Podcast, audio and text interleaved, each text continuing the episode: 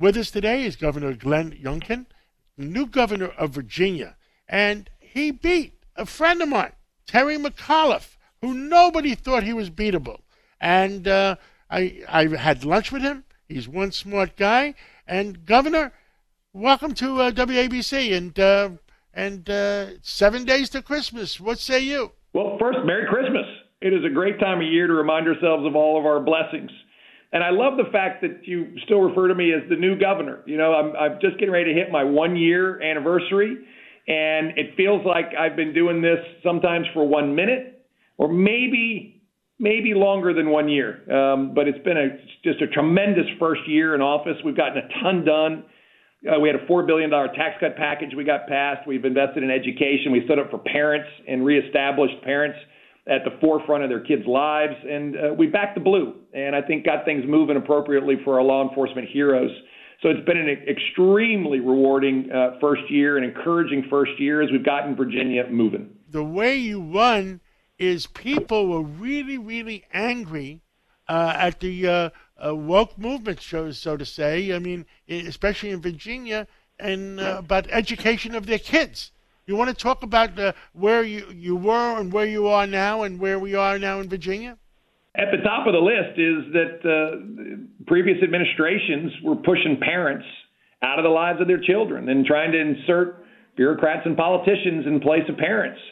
And on top of that, uh, they were systematically reducing expectations and standards. And all of a sudden, Virginia, which was historically known for having the best schools in the country, uh, was found itself at the bottom of the list for standards for our kids.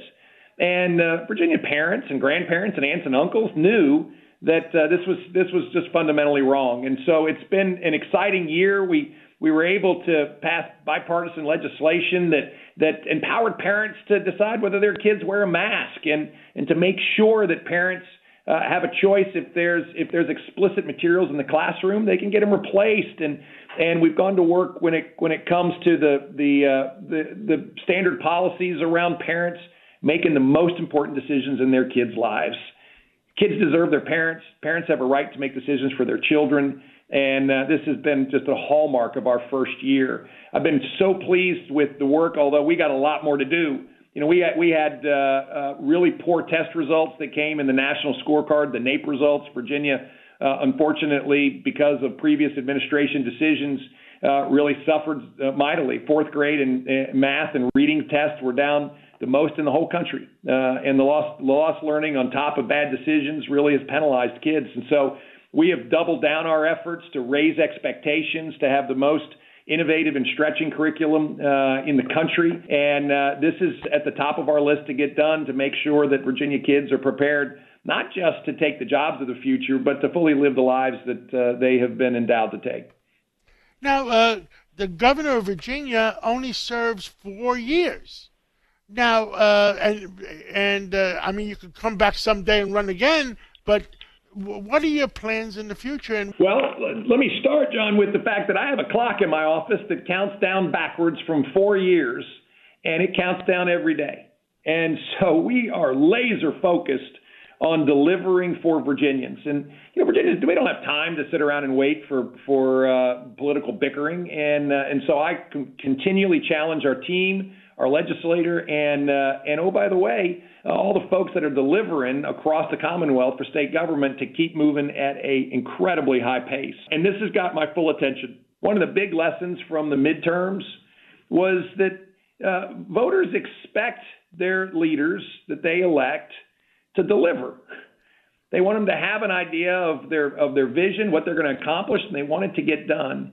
And we saw we saw Republican governors rewarded across the across the country for leading and delivering. And we also saw it's awfully hard to unseat an incumbent. And so I think this is our moment uh, to deliver. It's our moment to deliver results, to make sure that we're going to work every day with our constituents' uh, needs in, in in in the front of our minds, and that we can't take a moment off uh, when we when when we do, our voters are going to notice it. So I'm working every day to deliver, and I think that's what they hired me to do. Governor, uh, the, the, the governors of, uh, of the country, uh, the Republican governors, the G O P ones, did well. Uh, what happened in the Senate, and any opinions on that? Yeah, I, I, I, I believe that we struggled in a number of races to clearly define what we were going to do. And voters, Virginia voters last year and voters across the country this year, uh, I think reminded us all that it's about looking forward, not backwards. And it's time for us to look forward. And that's what I find to be so exciting about uh, the budget I put in today and our and our legislative agenda for the for this second year. We got a lot of great things on the agenda. It's hard work, but that's what voters expect. And I think that uh, that was the clear message. They want results. They want to be looking forward, and uh, they want to believe that their elected leader can deliver what they, what uh, they promise. And I think that's what Republican governors saw across the country, was a real, a, a real uh, affirmation that the work that's being done to bring down taxes and to grow the economy and to improve schools and empower parents and back the blue and make our neighborhoods safe again, you know, these are the kinds of actions that voters want to see, and uh, they want folks looking forward to deliver. Uh, understood. Uh, there's going to be an election twenty twenty-four, and, and we're going to decide which way our country is going. There's rumors around that you might be considered running for president. What say you? Well, those rumors aren't running around my house right now. What what is most uh, important in our in our focus is Virginia. And you know, John, I'm I'm always humbled when folks have been asking me this. Uh, you know, forty years ago, I was washing dishes and taking out trash, and And uh, two years ago, I was uh, stepping down from my dream job uh, to go serve Virginians. And uh, it's a remarkable honor and privilege when uh, someone mentions my name in this context. Uh, right now, we're very focused on delivering for the citizens of Virginia and to make sure that they get the kind of the kind of day-to-day public service that they elected me to do. And we're looking to deliver results.